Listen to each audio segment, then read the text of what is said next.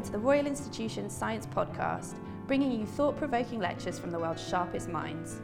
Today's episode is a recording from our historic series of discourses. Anil Seth, neuroscientist and science communicator, takes us through the mechanisms of consciousness. Anil picks apart how we experience the world around us, how we can measure consciousness, and what our conscious reality really is.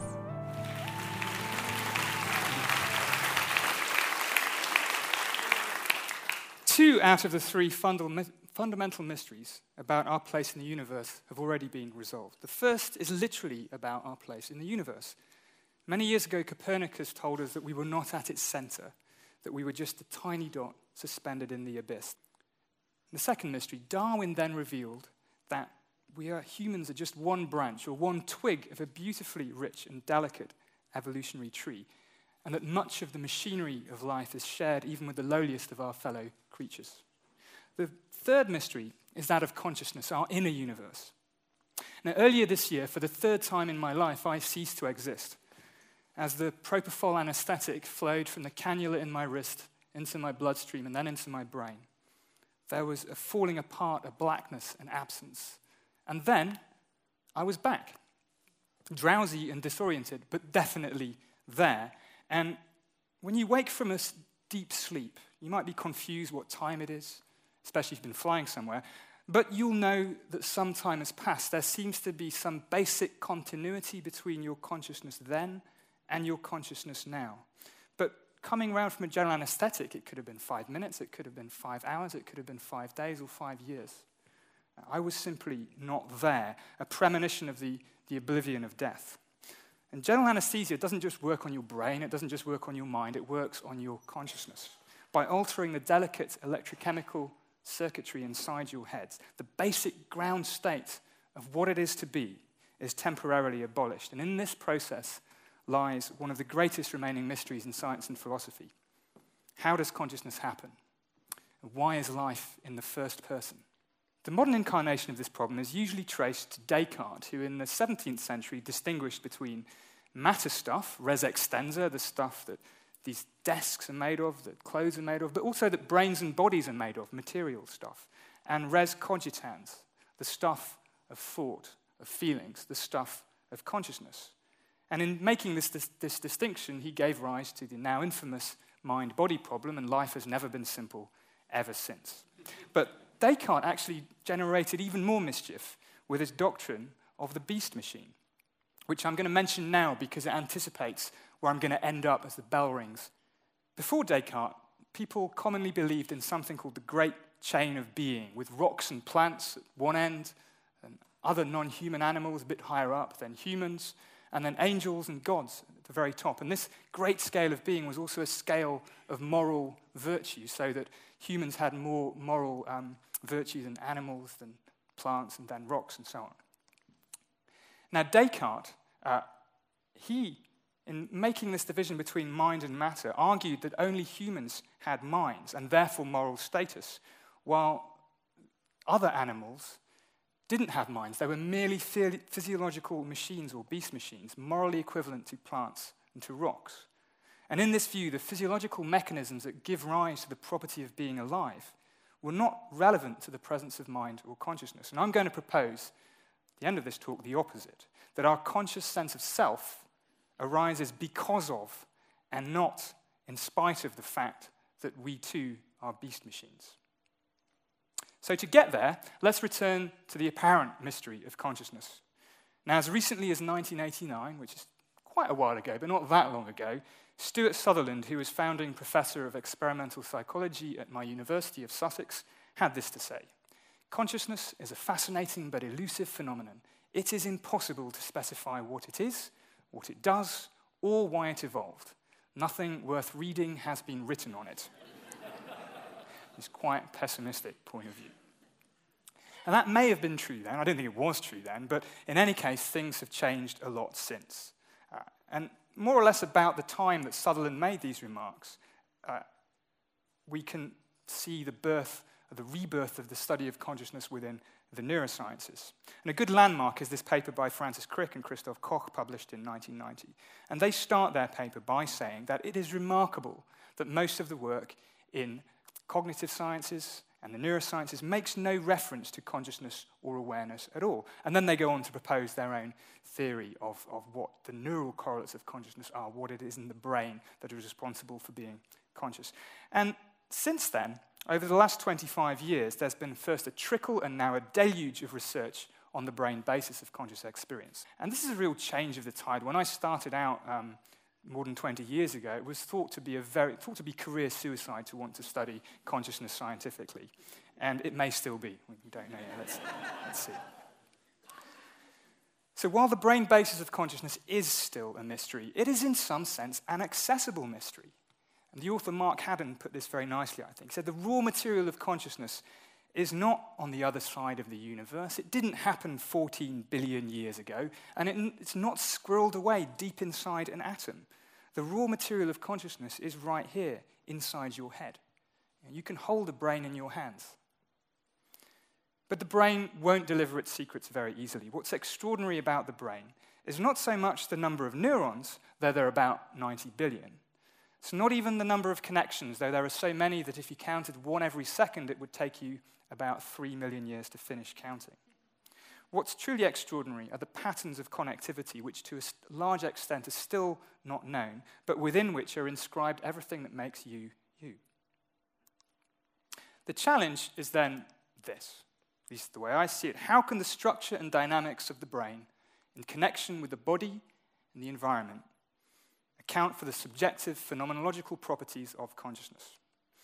And considering things this way, we come up against what the philosopher David Chalmers has often called the hard problem of consciousness. And the idea is this there is an easy problem. The easy problem is to understand how the combined operations of the brain and the body give rise to perception, to cognition, to thinking, to learning, to behavior, how the brain works, in other words. The hard problem is to understand why and how any of this should have anything to do with consciousness at all. Why aren't we just robots or philosophical zombies without any inner universe. Now, there's a tempting intuition here, which is that even if we solve the hard problem, even if we solve the easy problem, the hard problem would still remain as mysterious as it seems now. But this just seems wrong headed to me. It may not be necessary to explain why consciousness exists at all in order to make progress in understanding its material basis. And this, for me, is the real problem of consciousness.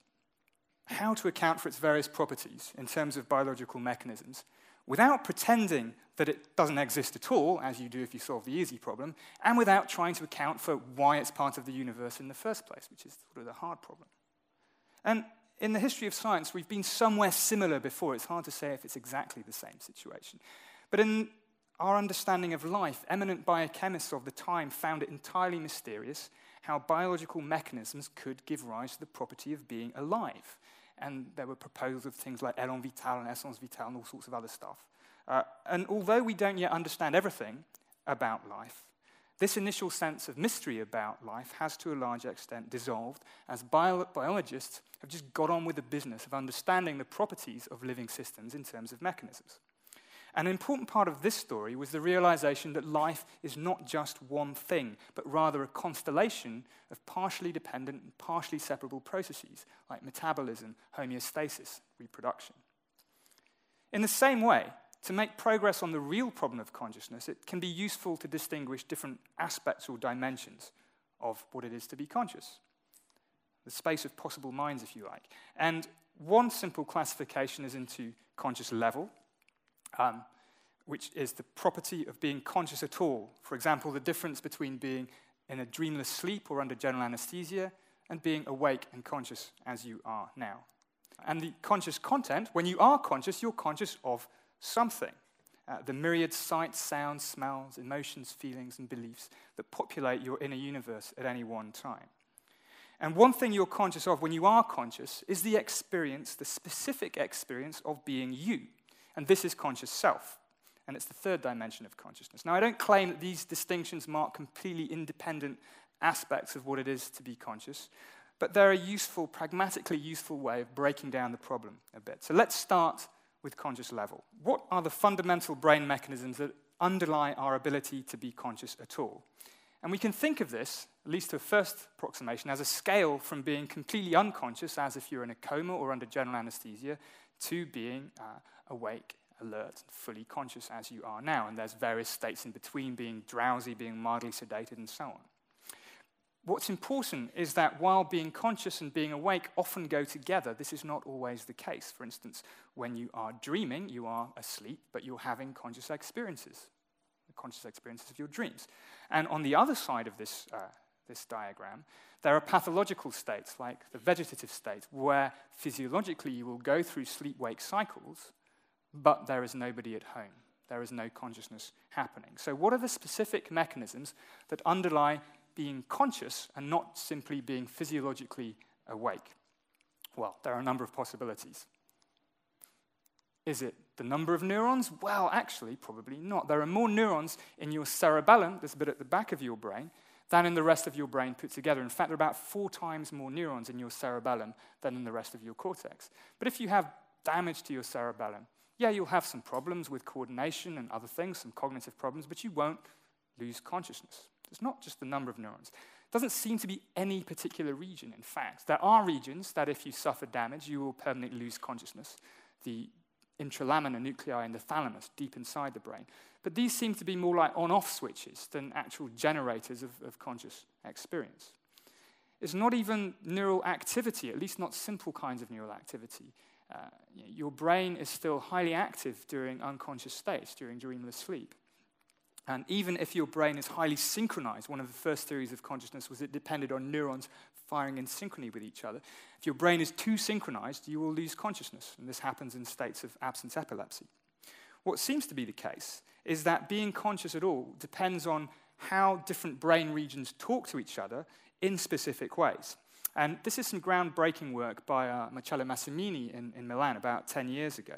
And what he did here was he stimulated the cortex of the brain with a brief pulse of electromagnetic energy using a technique called transcranial magnetic stimulation, or TMS. And then he used EEG, electroencephalography, to listen to the brain's echo. It's a little bit like banging on the brain and listening to its electrical uh, response. When you stimulate the brain in a sleep condition, there is still a response, there's still an echo, but the echo stays very localized to the point of stimulation. It doesn't travel around very much, it doesn't last very long. But when you stimulate a conscious brain, there's a spatiotemporally complex response. This echo bounces around all over the cortex in very interesting ways. What's more, the complexity of this echo can be quantified. You can apply uh, some simple algorithms to describe how, uh, how complex, how rich this pattern of interactivity is. This is also from the Milan group. And what they've done here is they basically look at the echo as it moves around the brain and they see the extent to which you could describe it, the minimum description length, how much can you compress the image of that echo? Much the same way that algorithms make uh, compressed files from digital images in your phone. And um, they come up with an index called the Perturbation Complexity Index. And what you find is you now have a number that you can attach to how conscious you are. And this is, I think, really intriguing because it's a first step towards having an actual measurement of conscious level. And you can immediately see that techniques like this might already have clinical value in diagnosing what potential for consciousness patients might have after severe brain injury. Now, at Sussex, we are continuing work along these lines. We actually uh, look, instead of bashing on the brain with this sharp pulse of energy, we want to see whether we can get something similar just by recording the spontaneous activity of the brain. So we look at spontaneous dynamics from, in this case, waking state and anesthesia. This is work with uh, my PhD student Michael Schartner and Adam Barrett. We measure its complexity, and indeed, we find that we can distinguish different levels of consciousness just by the spontaneous activity of the brain.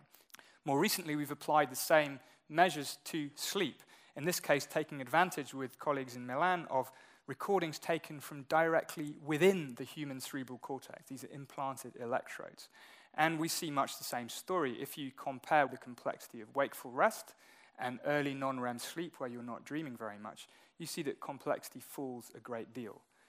What's interesting here is if you compare wakeful rest to REM sleep, where people will often report dreams if you wake them up, the level of complexity is very much as it is during the wakeful state. There's something else going on here, which is that the complexity in the frontal part of the brain seems to be higher than in other parts of the brain. That's something we still don't understand uh, fully yet.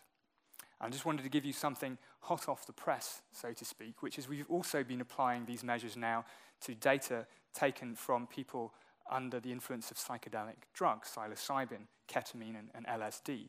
And what we find, at least in our hands to start with here, is that the level of complexity actually increases as compared to the baseline state, which is not something we've seen before in any other application of these measures. Now, why, why is this business of measurement important? And I want to make a general point here, which is that if you're trying to naturalize a phenomenon which seems mysterious, the ability to measure it is usually one of the most important steps you can take. So, this brings me to my first take home message. Measurement is important, and consciousness, conscious level, depends on a complex balance of differentiation and integration in brain dynamics, reflecting the fact that conscious experiences themselves are both highly informative and always integrated. Now, when we are conscious, we are conscious of something. So, what are the brain mechanisms that determine the content of consciousness? And the hero for this part of the story is the German physicist and physiologist Hermann von Helmholtz. And he proposed the idea that the brain is a kind of prediction machine, uh, that what we see, hear, and feel are nothing other than the brain's best guess about the causes of sensory inputs. And the basic idea is again quite simple. The brain is locked inside its bony skull. It has very indirect access to the external world. All it receives are ambiguous and noisy sensory signals, which are highly indirectly related to this external world of objects and so on, if there is an external world of objects out there at all. Don't know about that. Uh, perception in this view is by necessity a process of inference in which the brain uh, interprets these ambiguous and noisy sensory signals with respect to some prior expectations or beliefs about the way the world is. And this forms the brain's best guess of the causes of the sensory signals that are impacting our sensory surfaces all the time. What we see is the brain's best guess of what's out there. I want to give you a couple of examples that illustrate this process. It's quite easy to do in a way. Uh, here are two spectrograms. This is something called sine wave speech. And what you see here are two time frequency representations of speech sounds. The one on the top has all the sharp acoustical features that pervade normal speech removed, a little bit like thresholding an image. And at the bottom is, is something else. So I'm going to play you the, the top first, and let's see what it sounds like.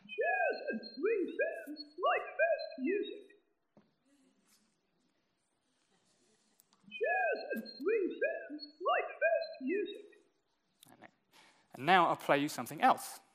Jazz and swing fans like fast music. So I hope you all understood that piece of sage advice. Um, and now if I play the original sound again. Jazz and swing fans like fast music. Yeah? So it's exactly the same. You, you, again, all that's changed is what we expect that sound to signify. One more time, just for luck. Like fast music. It's not just a bunch of noisy whistles, it's speech. Now, this typical framework for thinking about these kinds of effects is Bayesian inference. And this is a form of probabilistic reasoning, which is applicable in all sorts of domains, not just in, in neuroscience and medical diagnosis, all sorts of things, finding lost submarines. Um, and, but in neuroscience, we talk about the Bayesian brain, and it's a way of formalizing Helmholtz's idea that perception is, uh, is a form of best guessing. And the idea is that sensory signals and prior beliefs can be represented as probability distributions. So, for instance, this yellow curve is the probability of something being the case. Maybe that you've got a brief glimpse of an object moving to the right. The sensory data may say something different. It may have a, uh, a probability that peaks at a different um, angle of movement. Maybe it's drifting in a different direction. And the optimal combination of the prior and the likelihood the yellow curve and the red curve, is this green curve, which we would call the posterior distribution. And that represents the best optimal combination of these two sorts of evidence. And the idea is, well, that's what we perceive. Thinking about perception in this way does something rather strange to the way in, classically in neuroscience people have thought about perception. The classical view is that the brain processes sensations. This is a a picture of the visual system of the monkey. And the idea is that information comes in through the retina, it then goes through the thalamus, it then goes to the back of the brain. And as the sensory signals percolate deeper and deeper and deeper into the brain, uh, they encode or represent progressively more sophisticated features of objects. So you start out at early levels of visual cortex with response to luminance and edges, and then higher up to uh, objects, including other monkeys. What's important here is that the, the perceptual heavy lifting is done by information flowing in this bottom up or feed forward direction. Now, the Bayesian brain idea says something very different. It says that what's really important are the top down or inside out connections that flow from the center of the brain back out. And we've known for a long time there's a large number, very large number of these connections, and some descriptions more than flow the other way around. But their function has been rather mysterious. Thinking about the Bayesian brain gives us a nice way to interpret this, which is that it's exactly these top down or inside out connections that convey predictions from high levels of the brain to lower levels to lower levels back out to the sensory surfaces. So these blue arrows convey the brain's predictions about the causes of sensory signals. And then what flows in the feed forward or bottom up direction from the outside in, that's just the prediction error, the difference between what the brain expects and what it gets at each level of description. So this is often called predictive coding or predictive processing in, in some uh, formal frameworks. And the idea is that minimization of prediction error then occurs across all levels of this hierarchy at the same time, and what we then perceive is the consequence of this joint minimization of prediction error. So you can think of perception as a sort of controlled hallucination in which our perceptual predictions are being reined in at all points by sensory information from the world and the body. So there's a lot of evidence that top down connections in the brain are important for perception, is, is the basic message there. But what's rather strange, and what I'm going to tell you next, is that all this stuff is all very good, but predictive processing is not a theory of consciousness. Nothing I've said has anything to do with consciousness at all. It has to do, it's a very general theory of how brains do what they do how they do perception, how they do cognition, how they do action. So, somewhat counterintuitively, I think this is exactly why it's a great theory of consciousness.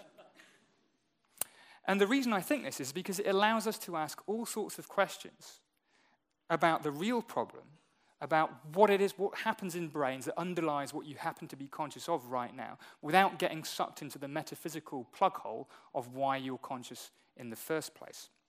In other words, it provides a powerful approach to looking for neural correlates of consciousness, those things in the brain that go along with being conscious. So, what does predictive processing or the Bayesian brain say about consciousness specifically? Well, many years ago, some influential experiments revealed a very strong connection between top down signaling and conscious contents. In this example, by Alvaro Pascual-Leone and Vincent Walsh, uh, what they did was they had people look at visual motion, examples of visual motion. And they used TMS, this, this interventional technique where you can zap the brain very briefly. I mentioned it before. But they used it here specifically to interrupt the top down signaling that was um, evoked by this perception of visual motion. And the result was that if you interrupted specifically the top down feedback, you would abolish the conscious perception of visual motion, even if you left the bottom up signaling intact. So that was an early cue. Now, more recently, uh, in our lab and in many other labs all over the place, we've been uh, asking some other questions about the relationship between what you expect and what you consciously experience. One of the most basic questions you can ask is Do we consciously see what we expect to see? Or do we see what violates our expectations of what, uh, of what we expect. And a recent study from our group, um, led by Yair Pinto, used a method called continuous flash suppression to address this question. It's illustrated here. You see different images in the different eyes. In one eye, you see this rapidly changing uh, Mondrian pattern of, of, of squares. And in the other eye, you'll either see a face or a house. And they, they change contrast like this. So initially, the person will just see this random pattern, and then they'll see either a house or a face. And simply, you just ask them to expect to see, you just tell them a face is more likely or a house is more likely. And what we find over a number of studies is that we see faces more quickly when that's what we're expecting to see. It may seem obvious, but it could be the other way around. At least in these studies, we see what we expect to see, not what violates our expectations. That's the data. Um, and the same goes for houses. These kinds of studies support the idea that it's the top down predictions that are really important for determining what we're conscious of.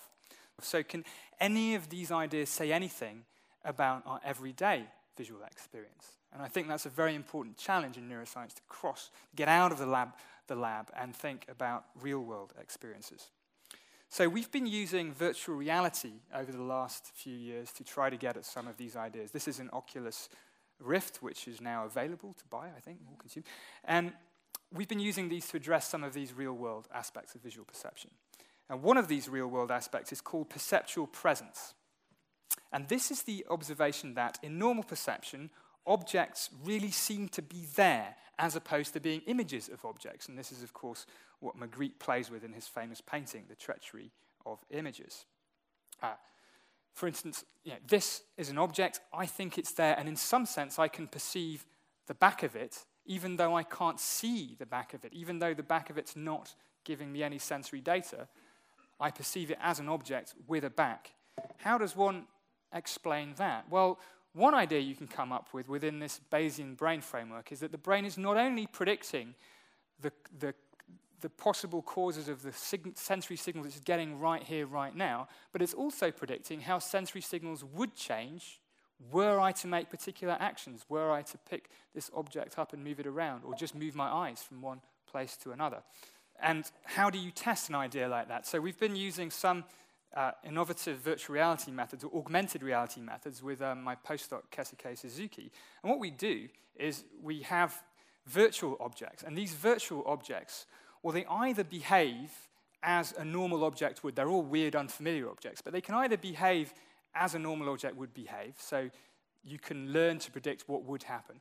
This one is weird. It always shows you the same face, a little bit like having the moon on a plate in front of you. Uh, and then there are other conditions where objects respond to your movements, but they do so in unreliable and uh, strange ways. So the question is what does the brain learn about these objects, and um, how do we experience them? Do we experience them as objects in different ways when they behave differently? And we're still doing those experiments. Another way we can use VR is to investigate what happens in visual hallucinations of the kind experienced in psychosis and in certain other more pharmacologically induced conditions. And understanding how visual hallucinations might happen and how the wider effects they have on the mind, I think, is a very important part of studying visual perception. So that brings us to the second take home message, which is that what we consciously see is the brain's best guess of the causes of its sensory input. Normal perception is a fantasy that is constrained by reality. Now, before I move on to the last section, I want to pay tribute to an unlikely character in a talk about neuroscience, which is Ernst Gombrich. Ernst Gombrich is, was one of the foremost historians of art of the 20th century. And it turns out that Gombrich's understanding, approach to understanding art, had a lot in common with ideas in the Bayesian brain, and more specifically with the idea that perception is largely an act of imagination or construction on the part of the perceiver. And this is most apparent in his concept of the beholder's share, which emphasizes that the viewer brings an awful lot to the table in the act of experiencing an artwork. So he had this to say in his 1960 book, Art and Illusion. The artist gives the beholder more to do. He draws him into the magic circle of creation and allows him to experience something of the thrill of making, which had once been the privilege of the artist. And you know, I think for me, this is very powerful when looking at especially things like Impressionist art. And here, one way to think about this is that the artist has reverse engineered the whole perceptual process uh, so that what we, what, what's there are not the objects, the endpoints of perception, but rather the raw materials, the patterns of light that engage our perceptual machinery in doing its work. Now, the final dimension of consciousness I want to talk about is conscious self, the fundamental experience of being someone, being someone like you. There are many aspects to our experience of being a conscious self. There is the bodily self, the experience of being and identifying with a particular body, a bit of the world that goes around with you in the world all the time. There's the perspectival self, the experience of seeing the world or experiencing the world from a particular first person perspective, usually somewhere in the body, but not always. There's the volitional self, the experience of intending to do things and of making things happen in the world, of agency. And these ideas are, of course, often associated with concepts of will. Then there's the narrative self. This is where the, this only until now we can, don't have to worry about the concept of I. But when we get to the narrative self, there is now an I. There is a continuity of self experience from hour to hour, from day to day, from month to month, and from year to year that you associate a name with and a particular set of autobiographical memories. And finally, there's a social self. The way I experience being me is partly dependent on the way I perceive you as perceiving me.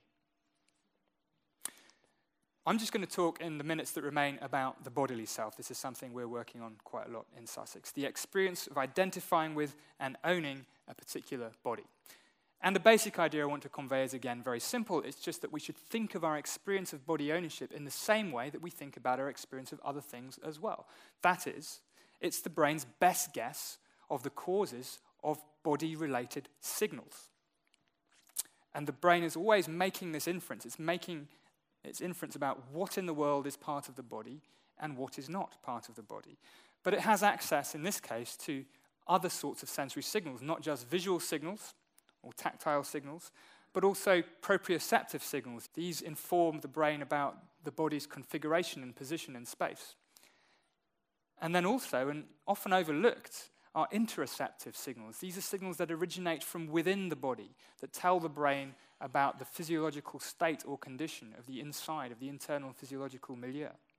An important part of this idea is that interoception, the sense of the body from within, should work along the same principles, the same Bayesian principles that we've been thinking about previously. That is, our experience of the inside of our bodies uh, is the brain's best guess of the causes of the signals that come from the inside of our bodies. So we can think of, again, top down predictions, carrying predictions about what the bodily state is like, and bottom up prediction errors that report the differences between uh, what's going on and what the brain expects. Now, another part of our experience of being a body is the body as a physical object in the world. And this might seem quite easy to take for granted since our physical body is just always there. It goes, it goes around with us, it changes you know, over the years in, in you know, unfortunate ways, but it's always there. And, um, but it would be a mistake to take our experience of body ownership for granted. And there are some classic experiments that demonstrate how malleable our experience of body ownership is.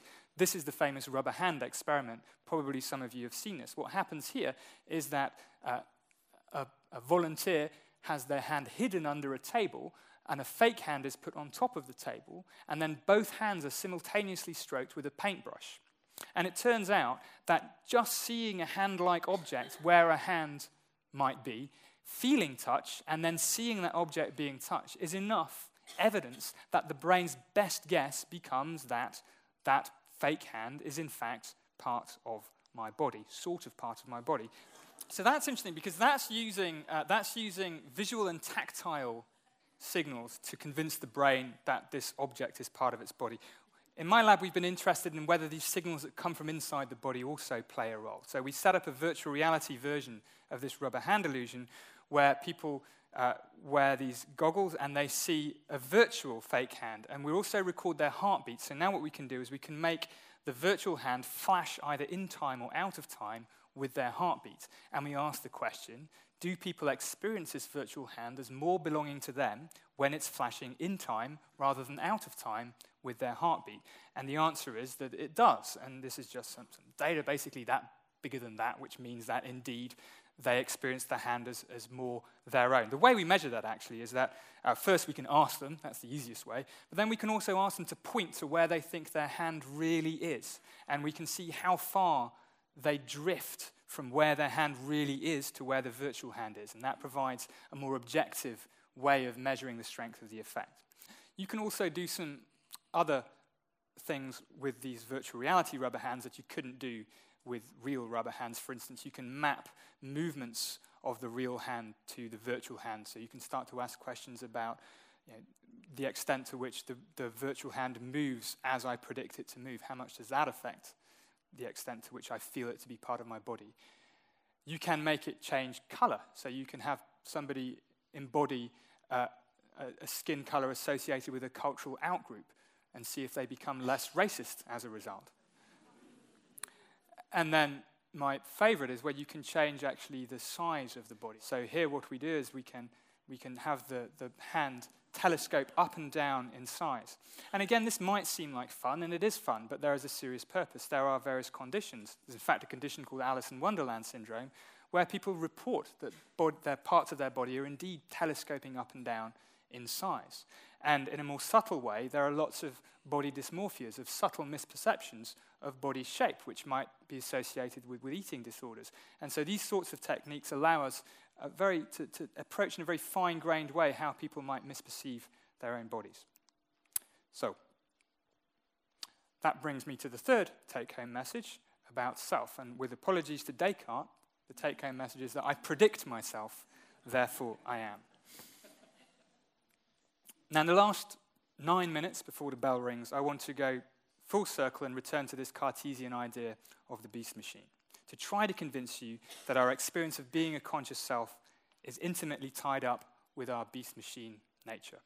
And to do this, I need to mention one final aspect of perceptual inference, um, which has a lot to do with, uh, with Karl Friston, who's um, uh, done a lot of work in the Bayesian brain, UCL here in London.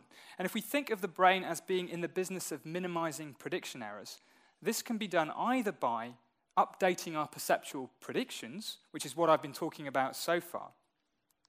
Um, and this is what Helmholtz has. Or we can minimize prediction errors by making actions. We can change what we predict, or we can make an action so that our predictions come true. You can change your sensory input, or you can change what you believe about your sensory input. One point of doing this is that you can make actions then to find out more about the world that you, that's around you. And this is what Helmholtz has in mind when he says that each movement we make, by which we alter the appearance of objects, should be thought of as an experiment designed to test whether we've understood correctly the invariant relations of the phenomena before us. Richard Gregory much later said something similar when he talked about perception as hypothesis testing. The point of this is that we make eye movements and, and other kinds of movements to understand what the world is like, that in fact there is a tomato there, for instance. But there's another way to think about active inference, which is that when we minimize prediction error, what we're actually doing is controlling a sensory variable. We're preventing it from changing because we're making our prediction about what it is come true. And this is, this is the use of active inference to control or regulate something rather than to understand what the causes of that something are. And this brings a very different tradition uh, to mind, which is 20th century cybernetics. And this is Ross Ashby, who was a pioneer of this way of thinking. And uh, he, with um, Roger Conant, and uh, right at the end of his life, he wrote a paper. And the title of the paper was Every Good Regulator of a System Must Be a Model of That System. The idea here is that if you want to regulate something very precisely, uh, then you need a good model of what affects that uh, system. Now, you could apply this idea to the external world as well. When you try to catch a cricket ball, you're actually trying to control uh, the level of the angle above the horizon. Uh, but it applies more naturally, I think, to the internal state of our body. So that really what matters about my internal physiological condition I don't really need to know exactly what it's like inside my body. I don't care about that at all. But I need to control it. My brain needs to regulate it. So, this way of thinking about active inference applies more naturally to interoception. And this brings to mind, um, I mentioned Karl Friston. He's come up with this, this uh, thing called the free energy principle. And I can only nod to the vast body of work he's done here on this with the slogan, which is that organisms, over the long run, maintain themselves in states in which they expect to be in, in virtue of having good predictive models about uh, their own internal condition. So this takes us right back to Descartes, but in a very different way. As I said right at the beginning of this lecture, for Descartes, our physiological reality was rather irrelevant to our mind, our rationality, our consciousness. Um, this is a quote from a, a 1968 paper on, on his beast machine argument. Without minds to direct their bodily movements, animals must be regarded as unthinking, unfeeling machines that move like clockwork. Now, I think if you if you try to, to think how this idea of, of our predictive models controlling our internal physiological states and the resulting experiences that perceptual content that might give rise to, you can make the opposite case. And the opposite case would be that conscious selfhood emerges because of and not in spite of the fact that we are beast machines. Now, why does any of this matter? It's a lot of interesting ideas, but why should we be interested in studying consciousness? Well, it's a very interesting thing. I hope I've convinced you. But there are lots of practical reasons to be interested as well. There are between 20 and 60,000 patients in the UK alone who are in disorders of consciousness, who are in the vegetative state or in coma or some other severely abnormal state of consciousness. Having better measures of conscious level, as I described at the beginning, is going to really change the game in how we uh, treat people like this. And of course, in psychiatry, psychiatry is um, psychiatric disorders are increasing their prevalence across all uh, modern societies, and it's estimated one in six of us at any one time are suffering from a psychiatric condition. And understanding the mechanisms that underlie conscious content and conscious self, because a lot of psychiatric disorders include disturbances of the way we experience our body, even, if that, even though that might not be the most obvious symptom, can help us understand the mechanisms involved in psychiatric disorders and not just the symptoms. There are also some more general reasons for studying consciousness, which bring up some ethical questions. When does consciousness emerge in development? Are newborn babies conscious, or does consciousness start even in the womb? Maybe different dimensions of consciousness emerge at different times. Are other animals conscious? Well, I think you can make a very good case for mammals and primates, but what about the octopus? The octopus has more neurons in its arms than in its central brain. They're very smart creatures. Here you have to ask the question not only what is it like to be an octopus, but what is it like to be an octopus arm? And finally, with the rise of artificial intelligence, we should begin to ask questions about what would it take for a machine to have some kind of subjective experience. I don't think we're anywhere near that yet, but we should consider what science can tell us about its possibility, because that would raise some very, very tricky ethical questions. As so often in science, with greater understanding comes a larger sense of wonder and a greater realization that we are part of and not apart from the rest of nature.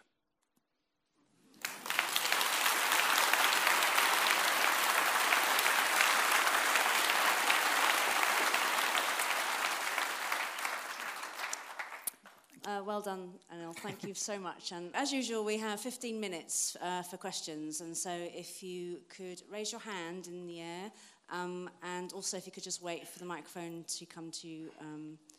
Thank you so much for that excellent lecture. Um, it raised a lot of questions for me, one of which is to ask you about the relationship between consciousness, memory, and identity. The relationship between consciousness and memory, I think, is, is, is very complex and it plays out in many different ways, partly because there are many different kinds of memory. Um, one of the most obvious contexts this plays out in is, in, is an episodic memory. So the, you know, the memory of past events that are personally relevant to you, where you were yesterday, where you were a, a year ago. And one, there's some, I didn't focus on it today much at all, but there's some very famous case studies in the medical history. Many of you might have heard of the patient HM, um, who had his hippocampus, part of the brain that's responsible for laying down uh, these episodic memories, removed. So, for many decades, HM could not lay down any new memories. This had the effect that he was kind of living in this present all the time. Uh, he still had other kinds of, of, memory. He could learn new motor tasks, learn to draw, and so on. But his sort of personal narrative, his narrative self, kind of stopped at the moment that he had that, that surgery. This doesn't mean he lost consciousness. What it means is that he, he was clearly still conscious for the rest of his life, which lasted many decades. But that one specific part of being a conscious self was, was, no, longer, was no longer there.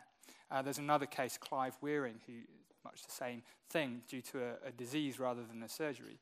And he was, he had, was famous for having a seven second memory to start with, and, and that was it. He lived in this present. It also meant that you couldn't when you, when you can't remember episodes in the past, it's also more difficult to project yourself out into the future. So it's as if there's this symmetry that memory is really about the ability for mental time travel to the past or the future.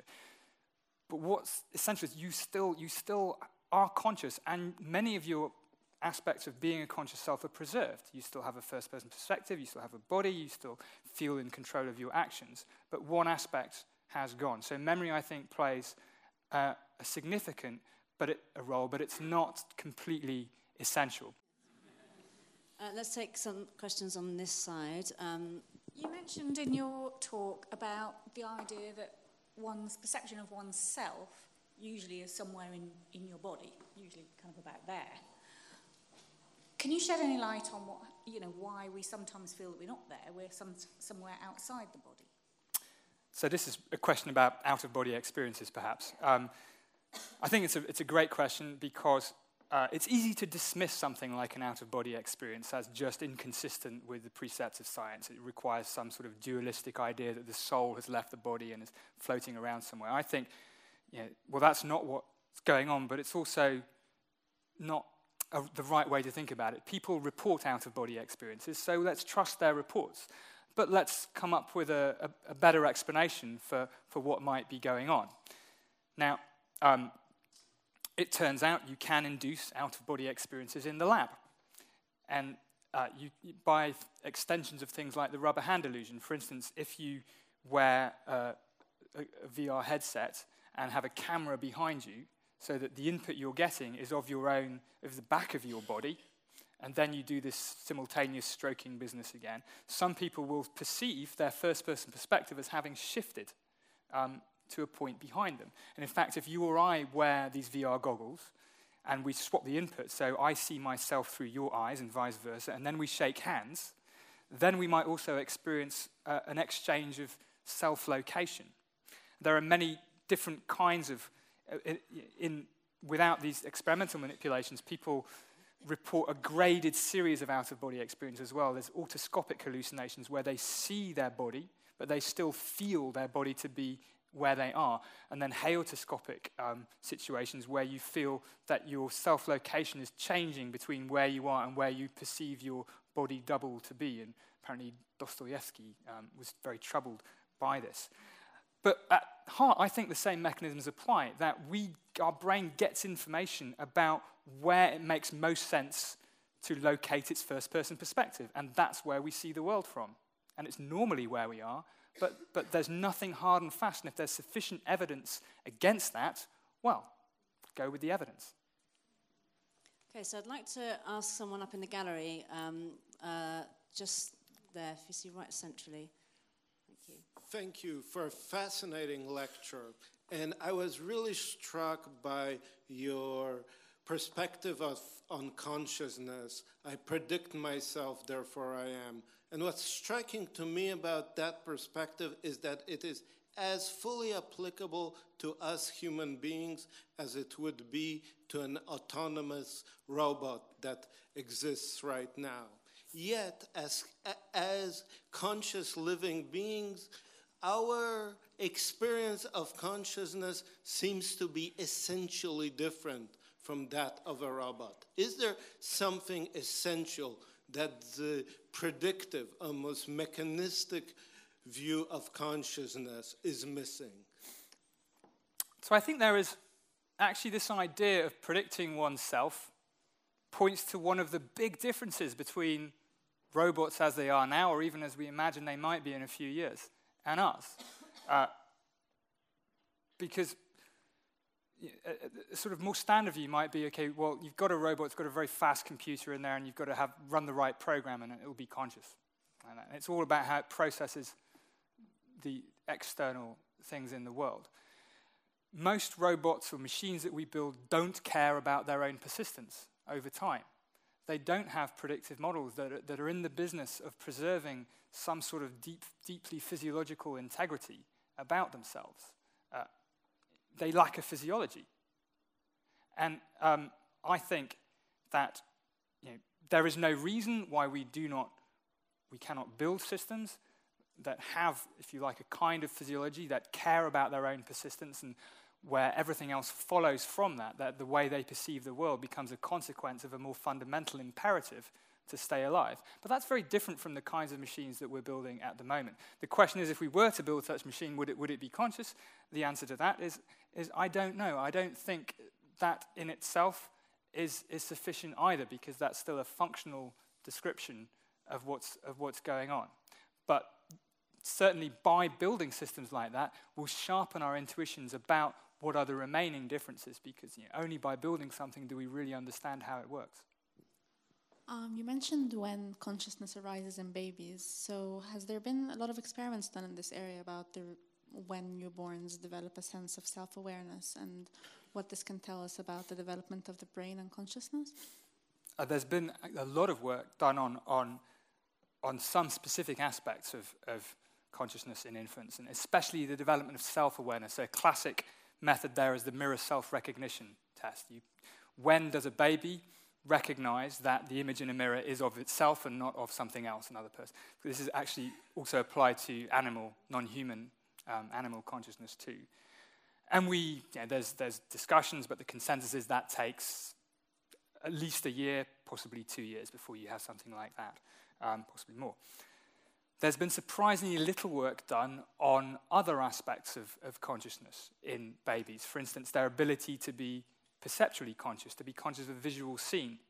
Some work's been done by um, a group led by Sid Kouider in Paris, where they look for some of the same neurophysiological markers that we know exist in, in adult humans when we consciously perceive something. There are things like a, we call a P300, which is a, a, sig- a, sign in the EEG 300 milliseconds after a brief stimulus. If that's there in adult humans, that's a good sign that we've consciously seen something.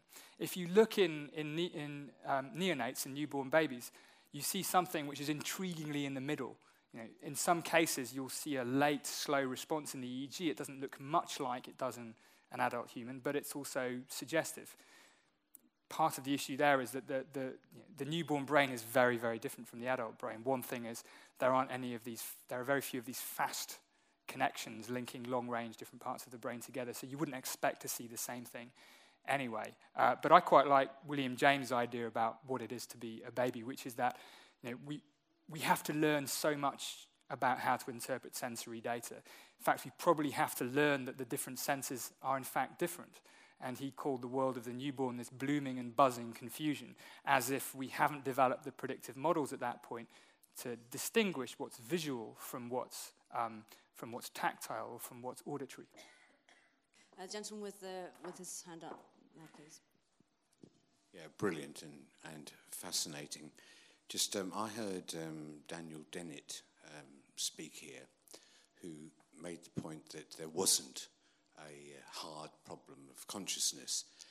And um, I thought that was interesting because obviously, you know, does a microorganism move from the light to the dark or vice versa? Is that a level of consciousness? There's a clear development um, going upwards. Um, as you correctly said, chimpanzees, uh, elephants, other dolphins, and recognize themselves.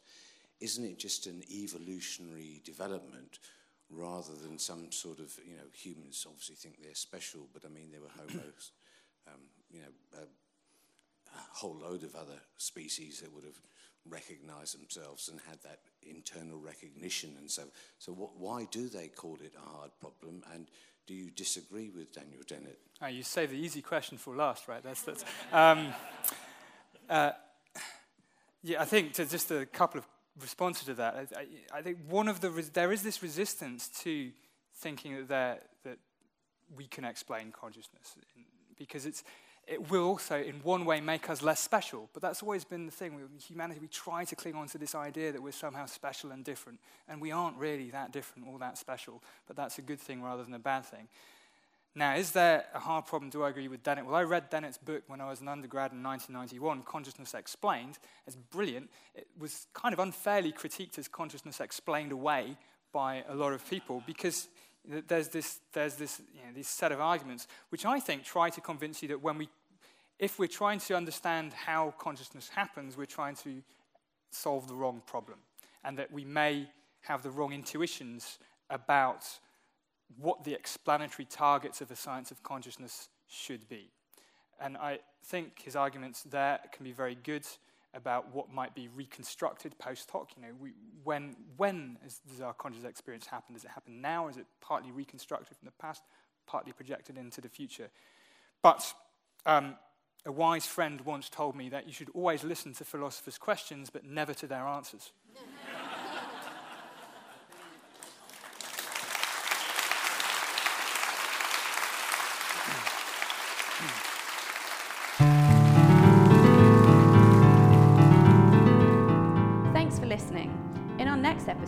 Sheila Rowan explains one of the biggest discoveries of 2016 the detection of gravitational waves.